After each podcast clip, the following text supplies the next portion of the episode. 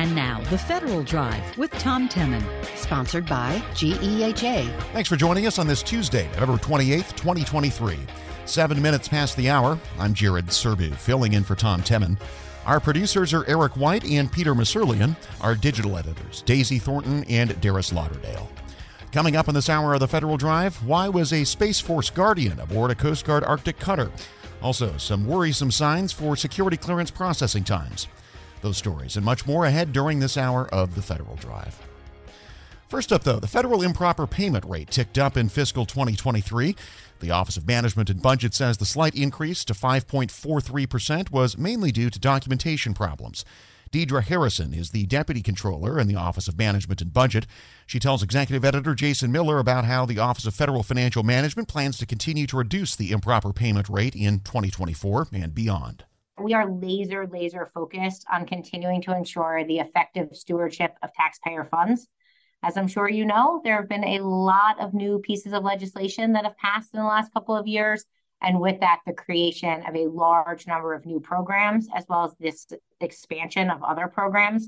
In order to really ensure that effective stewardship, we were required to kind of rethink how we were going to approach implementation, and with that oversight. The really short version is that our new approach is all about bringing in our oversight partners at the front end. Uh, we need to make sure that this year in particular, we are institutionalizing all of those processes that we've been putting in place the last couple of years. We can get into more details, but probably one of the most exciting new things we are doing are these meetings that we call joint review meetings, where we are bringing together agency program teams, their leadership, their I Gs, their inspector generals. We are bringing together the White House and uh, the, our O and B partners to really think about oversight and performance on the front end together. We are also making sure that agencies have the tools they need to get their jobs done, that they are sharing best practices, they are identifying tools that work, and they are sharing those tools with each other. We don't want agencies having to solve these problems on their own. And in order to do that, we have stood up a new Payment Integrity and Fraud Symposium, where we bring together program staff and leadership to collaborate and learn in real time. So this isn't just about being talked to, it's about problem solving together at the same time. So that's number one. Number two, we've been really, really hard at work here at O and B, rewriting what we call our Uniform Grants Guidance. Uh, there is a very long document that articulates all of the administrative requirements for federal financial assistance, and we have rewritten it from top to bottom. We went out to the public a couple of months ago asking for comments about areas we could look at. We got a lot of comments. There were a lot of really, really great ideas, and we have implemented many, many of them. In uh, not too a distant future, I hope to be sharing a draft for public comment and really look forward to continued engagement. And over the next uh, year, we want to go- get to final, as well as make sure that we are working with agencies on implementing those changes as quickly as possible. Third, I would highlight that since the passage of the bipartisan infrastructure law, uh, we have been working hard with our agency partners on thinking about how to improve project level reporting. Today, uh, you can go to U S A Spending and you can see a lot of the reporting that is required to provide oversight, but all of that reporting is at the award level. So you might imagine a state gets an award for a block grant, and then that award gets divvied up to a bunch of projects. Today, you're not required to report at the project level. And so we have been working with our agency partners on the programs in the bipartisan infrastructure law to up that reporting to the project level. That has been a big body of work. We have uh, done a pilot. We are through our initial pilot stages, and we are rolling that out uh, for all of the programs that have construction projects in the bipartisan infrastructure law. And this year uh, are on track to share that information publicly. The last one I will highlight, which is certainly uh, by no means the least important and probably the only priority we could talk about for the entire time we are together, because they cover so many of them. We issued M twenty-three nineteen, which is our memorandum that we send out to departments and agencies, which established the Council on Federal Financial Assistance. This is a big deal. That council is going to be a critical component in many of those items I just uh, mentioned. But really, at the end of the day, they will help us to ensure that agencies have the tools they need to deliver programs in an efficient, effective, and equitable manner while also making sure that we are reducing administrative burden on applicants and recipients. Let's start with the beginning of the of, the, of number one, as you talk about in, ensuring stewardship and, and looking at implementation.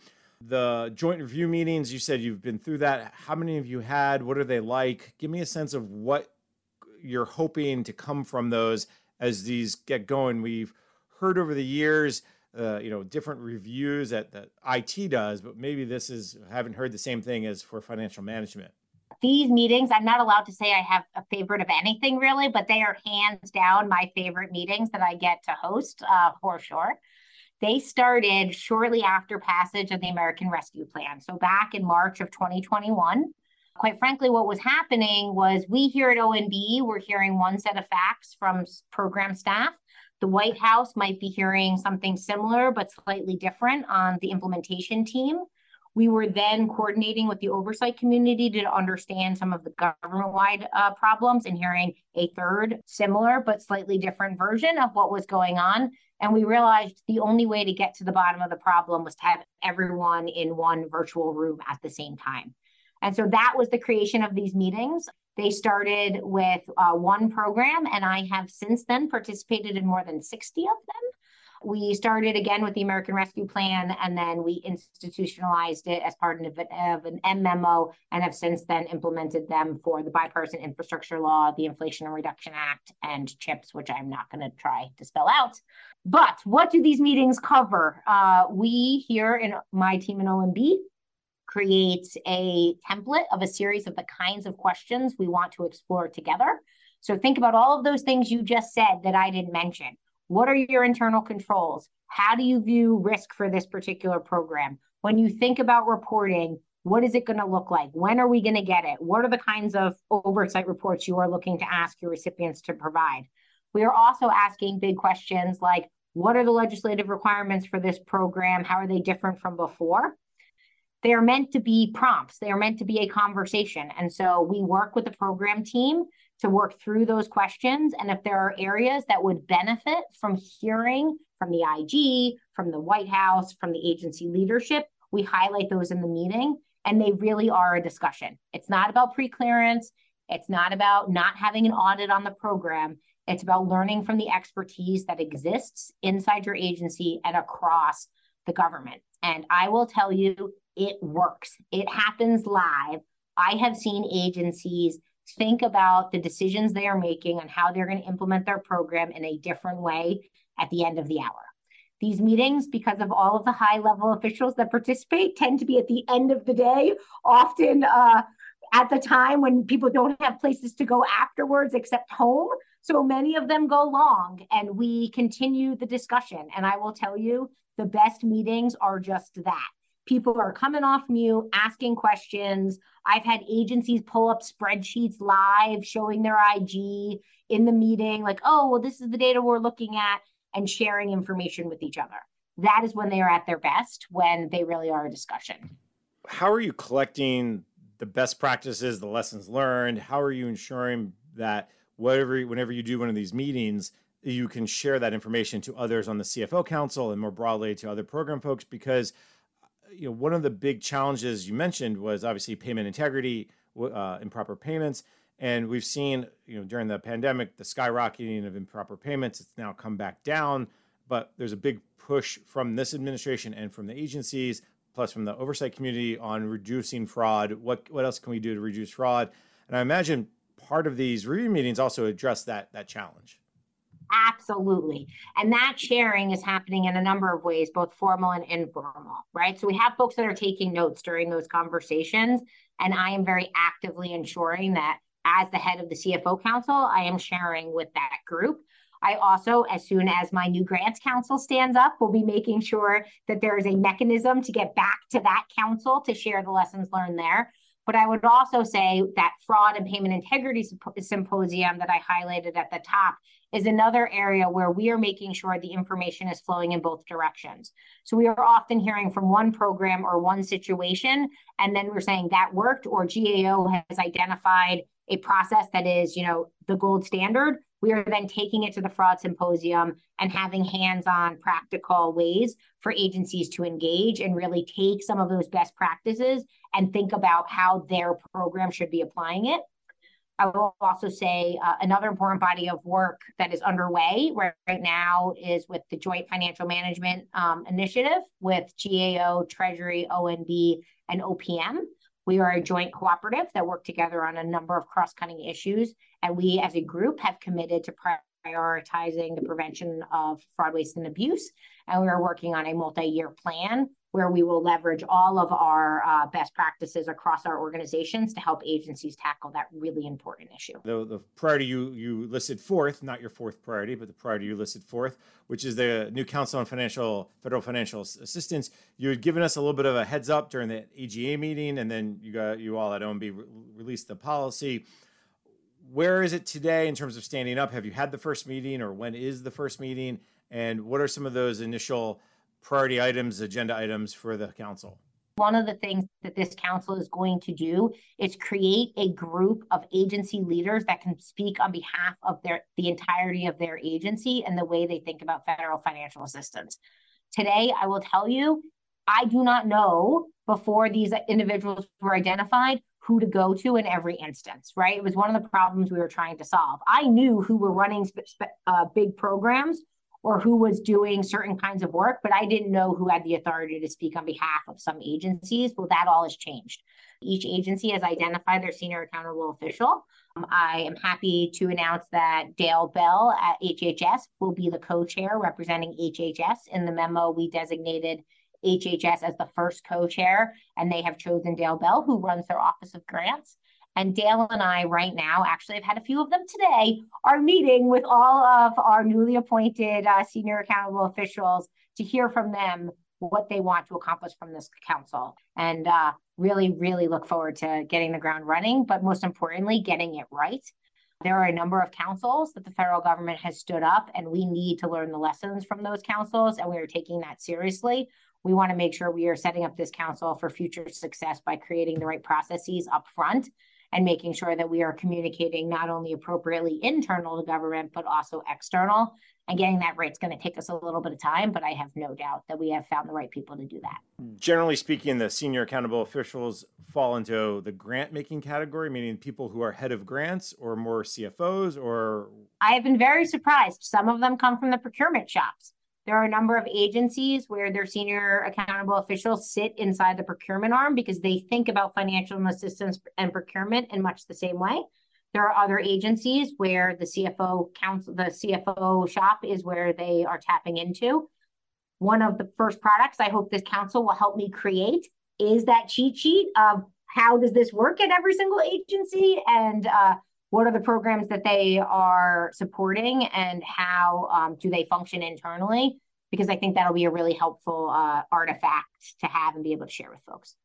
As we talk about uh, grants management and fi federal financial assistance, one of the things that I want to make sure we hit upon is the GRADE Act. I think at the A G A event, you mentioned potentially new guidance coming uh, or updated guidance around the GRADE Act. What can you tell us about that? I know it's all pre-decisional until it's out, so give me a little sense of, of what should agencies be on the lookout for. Sure. So I can't get into what's going to be in the guidance or when it's going to happen, but I can tell you that we are learning a lot from that project level reporting project I told you about with the bipartisan infrastructure law.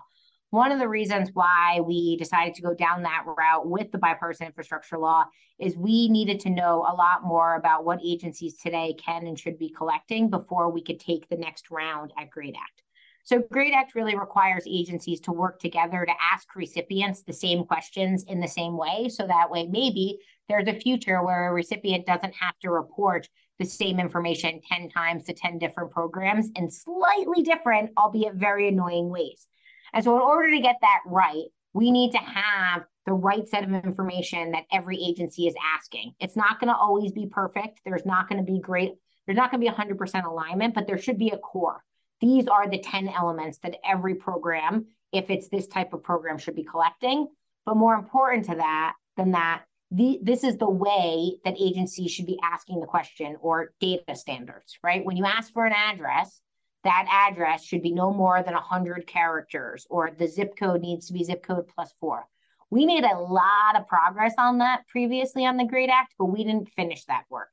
Um, our last guidance that went out identified the data elements that should be at the core, but we didn't identify exactly how agencies should be answering those questions in all the same way. That's the next round at data at GREAT Act, right? It's making sure that we are saying as a government, when we ask you for your address, we are going to ask for it the same way every way, every time, um, and making sure that all of our forms are following that. So we're hard at work. Uh, we're working with H H S on that. And again, uh, that Grants Council is really going to help us, because there are some that are uh, not going to be easy to come up with one uh, standard, because agencies have been asking those questions in very different ways for a really long time. I appreciate you got in front of my question of when and what should we look out for. If you, even if you told me the fall or the winter, I know O M B time means summer, spring. So these things take a while. So obviously a lot of folks looking at it, because I think folks don't understand that the government spends more on grants than they actually do on procurement. We think procurement's the biggest one, but I think it's it's well over a trillion dollars in grants, if I if I remember that correctly. Yeah, so when we look especially at last year and the last couple of years before that, we have eclipsed the one trillion dollars mark in federal financial assistance. I will tell you, um, a lot of people not only think that procurement is a bigger portion of the pie, but they also inappropriately think that grants are just like procurement and should be exactly equal, and we should have a FAR, which is the Federal Acquisition Regulation. And while I agree, we can and should be finding ways where we can overlap and be the same, federal financial assistance is fundamentally different from, from procurement. Each program has its own underlying statutory authorities, and that is meaningful, and we need to make sure that we are not overcorrecting either. So what this council is going to help us do is identify exactly how much we overlap and find those similarities, but I wouldn't want anyone to think that what this is going to do is create the equivalent of where they've been able to land in the procurement space. I think it's important also to connect some dots around the O F F M and the work you do. You work very closely with the Office of the Chief Information Officer, the Office of Federal Procurement Policy, and probably some of the, uh, obviously, the budget side of, of O M B. Maybe discuss how all these initiatives also fit into some of the work either being done through O F P P, through O C I O, or just more generally with O M B. How do the, the, those big management offices help push that ball up the hill? A little bit about my background. Uh, before I became the deputy controller, I was on the budget team in O N B. And so when I came to O F F M, it was a priority for me to make sure that we were partnering closely with our budget colleagues and ensuring that the management team was speaking as one voice. I am happy to report we couldn't be more synced on the management team. While I haven't been here for more than a few years, I can assure you I am meeting with my management team colleagues all of the time. Just earlier today, on one of the topics you raised earlier, Jason, we were all in a room talking about shared services and across our councils and our areas where we needed to go and how we needed to get that done. That conversation couldn't have happened if at the leadership level across our offices we weren't uh, completely aligned. Another really important area uh, to highlight is the Made in America office, our newest partner on the management team who has joined us during uh, this administration. I work so closely with Livia and her team. Uh, as you may know, they just updated their guidance in the uniform guidance. That was in lockstep together. Uh, it, while it might be O F F M's guidance, it was absolutely in partnership with our Made in America office. So there are so many initiatives I could ask, add. And so if we could have this whole conversation just about cross-cutting initiatives that we are working tightly uh, across the management teams on, for sure. Shared services was not necessarily one of your the priorities you mentioned in the front end. I know that there's a big push for the Q S M Os, my favorite acronym in government. Anything you can share about where this is heading next? I know it's been a big priority for O M B over the last decade plus to modernize federal financial management systems. Uh, a- anything that you should look out for over the next year? Sure. Making sure that we are providing the federal enterprise with the tools they need once that can be shared is always going to be a priority of every O F F M leader, as well as my colleagues across the board. We don't want agencies paying multiple times for the same thing. Um, I will tell you that in the spaces where I have most uh, insight, which would be the Q S M O, and I love that you pronounce that correctly. Most people don't. They say Quizmo. There's all sorts of versions. Um, that is the Q S M O at Treasury, as well as the Grants Management Q S M O. And in both of those areas, we have a lot coming down the pike. Treasury is the furthest along of all of the marketplaces uh, by far. And I have no doubt that over the next year, they will continue to add more suppliers. With the grants Q S M O, we are really going to be looking to them to lead on this GRADE Act work, as well as working with the standards leads to make sure that they have a marketplace that is ready to make available solutions that meet those standards. So there's a lot of exciting work coming down uh, the pike, and I didn't mention it as a singular priority because it really cuts across all of the initiatives that we are working on, and it supports each of them Uh, in a different way. Deirdre Harrison is the Deputy Controller in the Office of Management and Budget. To hear her full conversation with Jason Miller, go to federal news network dot com slash Federal Drive. Still ahead on Federal News Network, some worrisome signs for security clearance processing times. That's next on the Federal Drive with Tom Temin on Federal News Network. I'm Jared Serbu, filling in for Tom.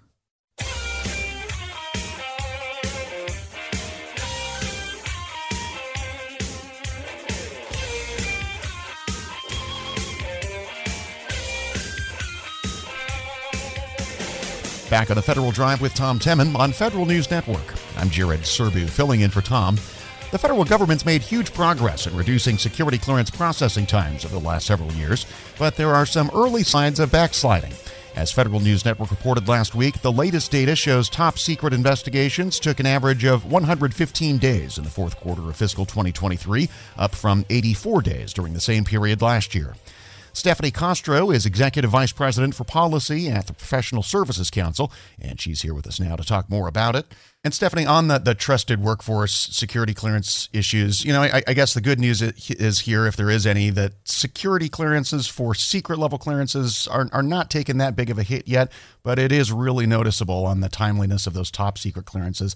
I wonder if you and your member companies are starting to see any of those effects in, in real time as these timelines go up and up. I mean, is it starting to affect people's ability to onboard new talent, things like that? Well, it is an area where our member companies are looking very closely at the timelines. And so when they make offers, for example, to potential candidates, that they have that in mind. Do they hold a security clearance? Obviously, there's a premium being paid for those candidates, but what's realistic in, in terms of when they can put somebody, a new recruit, onto a, a contract? And these lengthening timelines is really a deterrent for, for recruitment. As far as the, the explanations that we're getting from the administration on the reasons for, for the timeline, do, do, do those make sense to you? They, they seem to be indicating that they think this is a temporary problem. I do wonder about the temporary nature of this, and I would, because I highlight where we are in the Trusted Workforce two point oh process, and that is to say eQuip is a thing of the past. They're moving to this e-app situation where some of the agencies have a, have a waiver that they don't have to go to e-app right away. That said, Um, I think some of the increased number of applications they got or initiations for, for clearances um, came because people wanted to file under eQuip and not have to go in through a, a new way of initiating clearances. That said, I am not sure I quite understand the government's uh, rationale that the length of time for clearances is because closing older and complex cases or some I T outages. Um, those are somewhat unpredictable, and I'm not sure I understand where they're coming from on that front. Yeah, I guess a large part of it depends on whether they've fixed the I T outages so that those don't recur in the future. Exactly. And you can never, you know, the, the very nature of an I T outage is that you try to, to avoid them at all costs. And I'm not sure how they might avoid them in the future. That said, um, you know, if you go back five years, the, there was such a high number of of clearances in the backlog. It was, I think in F Y eighteen, it was seven hundred twenty-five thousand, you know, clearances in the process, and they're trying to keep a steady state of two hundred thousand. So an uptick to two twenty-five is is not unreasonable. I just, we are tracking very closely, and contractors in particular, what the trends are, so that when they do onboard individuals, they have a realistic expectation of when they can put that person on a contract. Let's talk a bit about A I. A lot going on in that space. A new executive order from President Biden. O M B also has a request for comments out on a forthcoming memo that they're going to be releasing here. And I know you've been doing some work to, to survey your members about their concerns and what they think the government should, should do. Talk with us a bit about what you're hearing back from those members. Jared, you're exactly right. Our, our members are noticing that A I is sort of the word of the, the day, the week, the month, the year.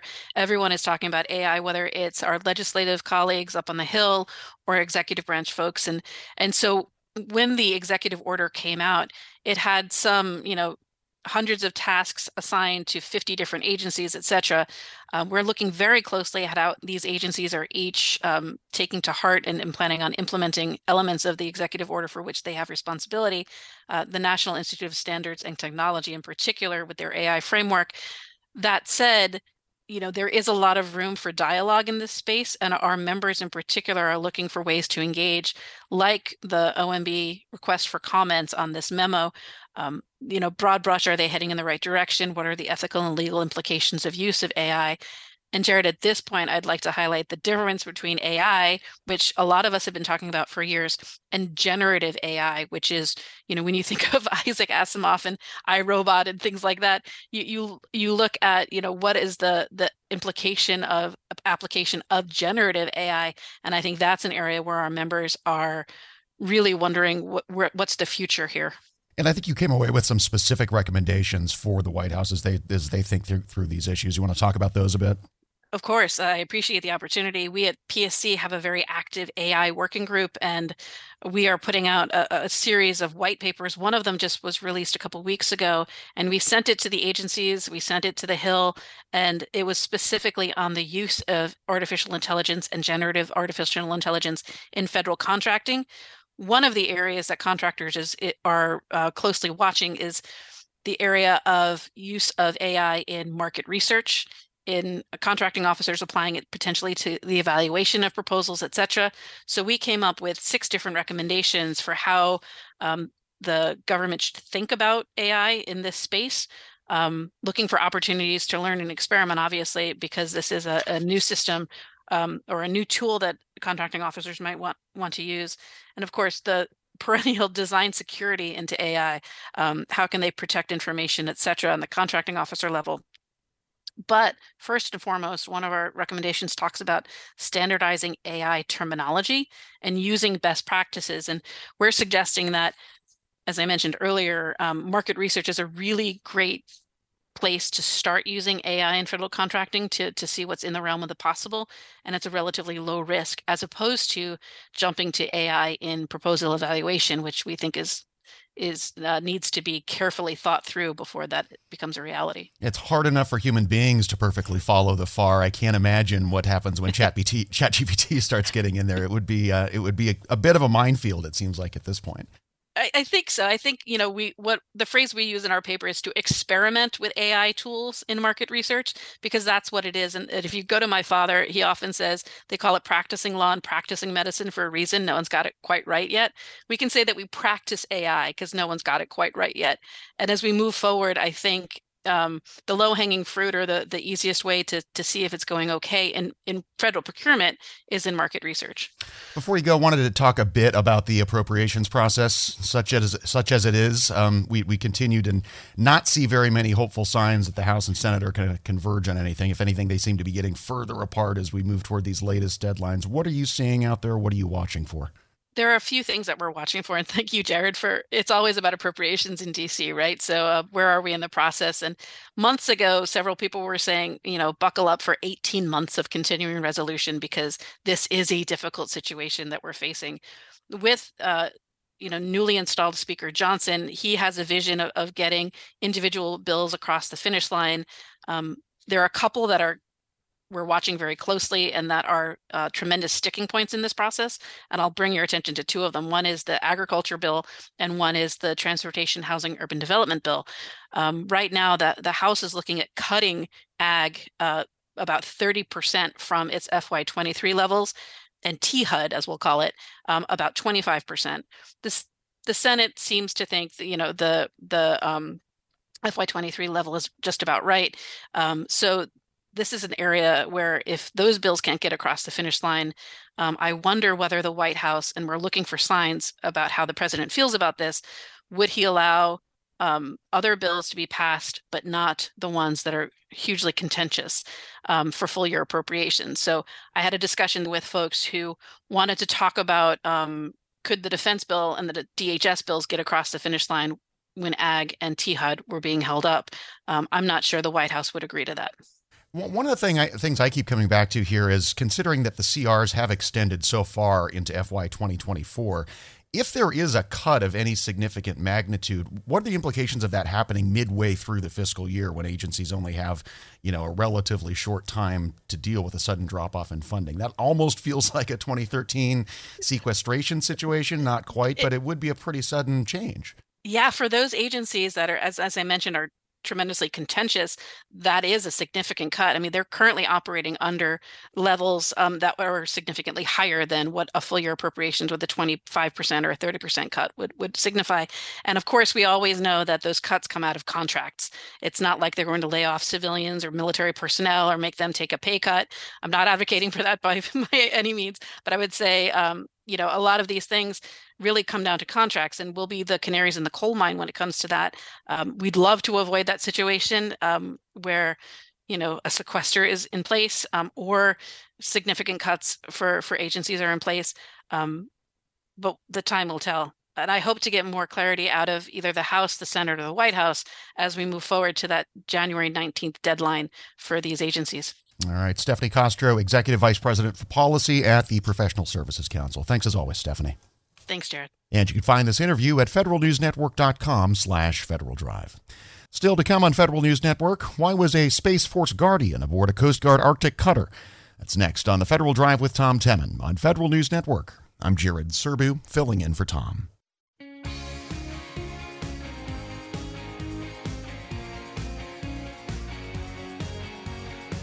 Back on the Federal Drive with Tom Temin on Federal News Network. I'm Jared Serbu, filling in for Tom. And talk about joint service. A member of the Space Force has become the first Guardian to receive a service medal from the Coast Guard. The Guardian spent three weeks aboard the Coast Guard Cutter Healy in the Arctic. It's cold up there. For more on exactly what he was doing, that Guardian, Captain Henry Cho, talked with Tom Temin. So I was there to monitor our experiment. So the Coast Guard offers slots on the Coast Guard Cutter Healy, that's the ship's name, to conduct experiments on board. And part of their primary mission is to do science along with diving and rescue qualifications. So they regularly host scientists parties. So we were just one of those parties. There were other researchers from NASA Naval Research Lab, also Johns Hopkins Applied Physics Lab. So our experiment was ionospheric sounder. So we made measurements off of the ionosphere, which is an atmosphere layer that contains ions and electrons. We used an active antenna to transmit up and then another antenna to measure the return signal, and that measures the strength of the ionosphere. And the reason that we care about it is because the ionosphere has radio properties, meaning we can bounce radio signals off of it. So that's relevant for communications, for both ground communications, so radio, but also space communications like SATCOM and G P S. Right, so Space Force has dominion over the satellites, and you want to make sure the signals can get through all of the atmosphere, including the ionosphere then. Right, so because the ionosphere has both the properties of electrons where you can bounce radio signals, it also introduces delay for like satellite communications. So we want to account for that. And part of the research that we're doing is to make measurements of the ionosphere to know when it's stronger or when it's weaker. And this can't be done via satellite, looking at it from the top instead of the bottom? No, so we don't know about how strong the ionosphere is in the Arctic region, and that's one of the reasons why we were on board the cutter to make measurements of the ionosphere. And is the polar zone important because of the way the satellites orbit? Well, the polar region is important for a number of reasons. One of it is like for polar orbits. Another reason is because of climate change and how the polar ice caps are melting, there's increased activity up in the polar region, and so we're also interested in monitoring that region. Right, because Russia and everybody else is prowling around there too, and the United States needs to have a strategic presence and a, uh, and a reliable one, I guess, too, in the Arctic. Fair to say? Right. There is increased activity from both Russia and China, both military and commercial. And for the Space Force, you specialize in atmospheric characterization generally, correct? Right. So I'm assigned to uh, Kirtland Air Force Base as a researcher, and a lot of the experiments that we run here is for atmospheric characterization. So we're looking at making measurements, not just the ionosphere, but also like the weather, both terrestrial and space weather. So how solar activity affects the atmosphere. So we're looking at both the atmosphere based on terrestrial and space weather. We're speaking with Captain Henry Cho of the Space Force. And tell us about life on the cutter in the Arctic. These are not tiny little boats, they're good-sized ships. What was life like aboard there? This was a Coast Guard Cutter Healy, which is, I believe, was one of their larger ships, but relatively to naval ships, I think it's relatively small. But life is generally very simple on board a cutter. Uh, you sort of just wake up, and so my duties were just to monitor and make sure our experiment was running okay. And that takes about, really about thirty minutes out of my day. And so most of your time is really just keeping up with your health, because the demands of going out into the Arctic, both living in an enclosed area and then living, working, sleeping in an enclosed area where both like mold and bacteria make work, or the food progressively gets worse because all the fresh food runs out in the first half, and then the second half you're eating like processed and frozen foods. And then on top of that, some nights you don't get a good night's sleep because of heavy waters of the in the rocking of the boat, and also there's a foghorn that goes off like every thirty seconds to alert other ships to make sure that there's no collisions. Yeah, uh, sounds like a total joy aboard the Coast Guard cutter. But otherwise, the Coast Guard people were accommodating for you with a sister force, you might say. Right, yeah, they regularly do these science missions. So I think it can host up to fifty scientists. And so there are a lot of other government and commercial partners that they offer seats to. But yeah, they do this all the time. They understand like the demands of like being on board. So they certainly make time for people to get their sleep in, and yeah. Is there a treadmill and a set of weight room and that kind of thing on there? Yes, there is, I guess, two gyms on board. But an interesting thing about treadmill is on like the ship, essentially the floor is always moving because of the, the heavy waters. And so like running on a treadmill is, is very interesting because you have to also balance yourself with the rocking waters. Yeah, I've done it. It's even worse trying to stand on a Bosu ball and uh, balance things when you're on a ship that's rocking in the ocean. Well, tell us about your career, how you came to be an atmospheric characterization specialist. That's my word, not yours. So I commissioned into the Air Force in twenty sixteen for officer training school, and that was after college. I did an undergrad in aerospace engineering, and I was picked up as an engineer to be in the Air Force. My first assignment was at the G P S program office, so that was overseeing production of G P S satellites. And then after that, I was picked up for graduate school at the Air Force Institute of Technology, and there I earned an engineering master's in electrical engineering. And then that was also the assignment that I transferred into the Space Force, just because I had a strong space background that it made sense to transfer over. And then now I'm stationed here at Air Force Research Lab, and I work as a researcher. My career field, they essentially grow either program managers or technical talent, and I tend to lean on the technical side of things. So that's how I ended up in this position. And where will you have to go next on the surface to be able to uh, measure the atmosphere?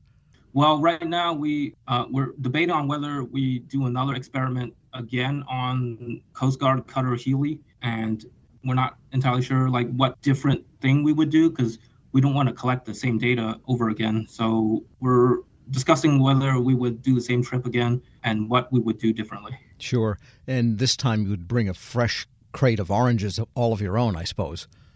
The voyage was about forty days. And yeah, I, I suppose, yeah, it, it would last. it, it, but you did get a medal from the Coast Guard or from the Space Force? So it is a Coast Guard medal. I was looking for it in the shop here at Kirtland, and they don't offer it. So I'm glad to have the medal up in the Coast Guard base up in Alaska. Yeah, well, maybe um, next time you'll uh, cruise the Caribbean. Right, yeah. I mean, the cutter does go in different parts of the world. I'm not sure if they would actually go through the Caribbean and maybe through the Panama Canal. Well, that yeah. would be a trip, too, I guess. Space Force Captain Henry Cho is a recipient of the Coast Guard Arctic Service Medal. We'll post this interview at federalnewsnetwork.com slash Federal Drive. And take the Federal Drive anywhere. Subscribe where you get your podcasts. Still ahead on Federal News Network, turning the White House order on artificial intelligence into action. That's next on the Federal Drive with Tom Temin on Federal News Network. I'm Jared Serbu, filling in for Tom.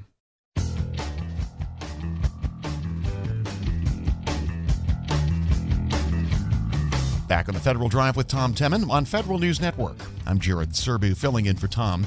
The White House executive order on artificial intelligence gathered into one place all the concerns and cautions floating around for years. How to protect privacy and training data. How to avoid algorithmic bias.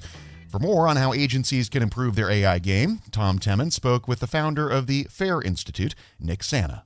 And you are into quantifying cybersecurity risks and kind of putting numbers around some of these things. Tell us your take on what came out from the White House. Is there anything new there? And what should happen next as a result? Yeah, actually, uh, we are quite surprised to see this coming so quickly. We had the privilege of having uh, Chris DeRusha, the federal government C I S O, speak at the recent FAIR conference and tell us that it was upcoming. And I, I'm, I'm personally very surprised by how quickly uh, the federal government has come out in, in trying to provide guidance for the agencies in dealing with this problem. You, usually you expect a lag from government on dealing with new trends. But as it comes for A I, they've been very, very proactive. And I think uh, more proactive than probably many commercial companies. For once, we see the government leading in trying to provide guidance and make sense of it in ways that many private companies uh, are still trying to figure out how to make sense of it. It read like a lot of great values that you want to bring to your A I activities, but it wasn't very prescriptive. And to enable, say, lack of bias in algorithms or protecting privacy with training data, whatever the case might be, a few other things, you have to do things. And so what should agencies, do you think, do differently now? Or I actually commend the White House for not being too prescriptive to begin with. And I think what they try to establish is some very common sense practices that apply to any form of risk. And so say, if you want to manage this risk properly, they said we need to um, have somebody focus on it. And so they're basically asking the agencies to designate chief A I officers who have the responsibility to advise, you know, leadership on A I, try to assess, you know, uh, the risk associated with A Is uh, and try to capitalize and benefit from it when it makes sense and manage this risk um, over time. So having somebody responsible for it is a great step. And in terms of governance, you know, if you don't have somebody responsible, you cannot ask for accountability and for this problem to be taken care of. The second thing is that they basically imply that treat this as like any form of risk. Identify how A I can be both a risk and an opportunity in terms of extending some of your services, increasing some productivity, both in terms of offering new services or improving your security practices, but also try to understand how the adversaries may use A I against you. And so identify those scenarios, try to size the problem and see what are the scenarios that matters in our agency and which may not be as applicable. And then what should we do about it? So I think that I love that because it points to a more risk-based approach than a set of prescriptive controls that may not apply to every agency. And so this forces the every agency to say, what are the issues in A I that bubble up to the top that we need to tackle? And it may be slightly different from agency to agency. That idea of people using A I against you, it reminds me of, as a kid, the first time you saw two facing mirrors and poked your head in between. There were an infinite number of reflections going on, you know, till the mirror disappeared. And could that happen with A I, that with say, nefarious actors using A I against the A I you have deployed, that they'll just simply get into a closed loop and cancel each other out altogether? Well, it could be. It's always a race, you know, to the top in terms of capability.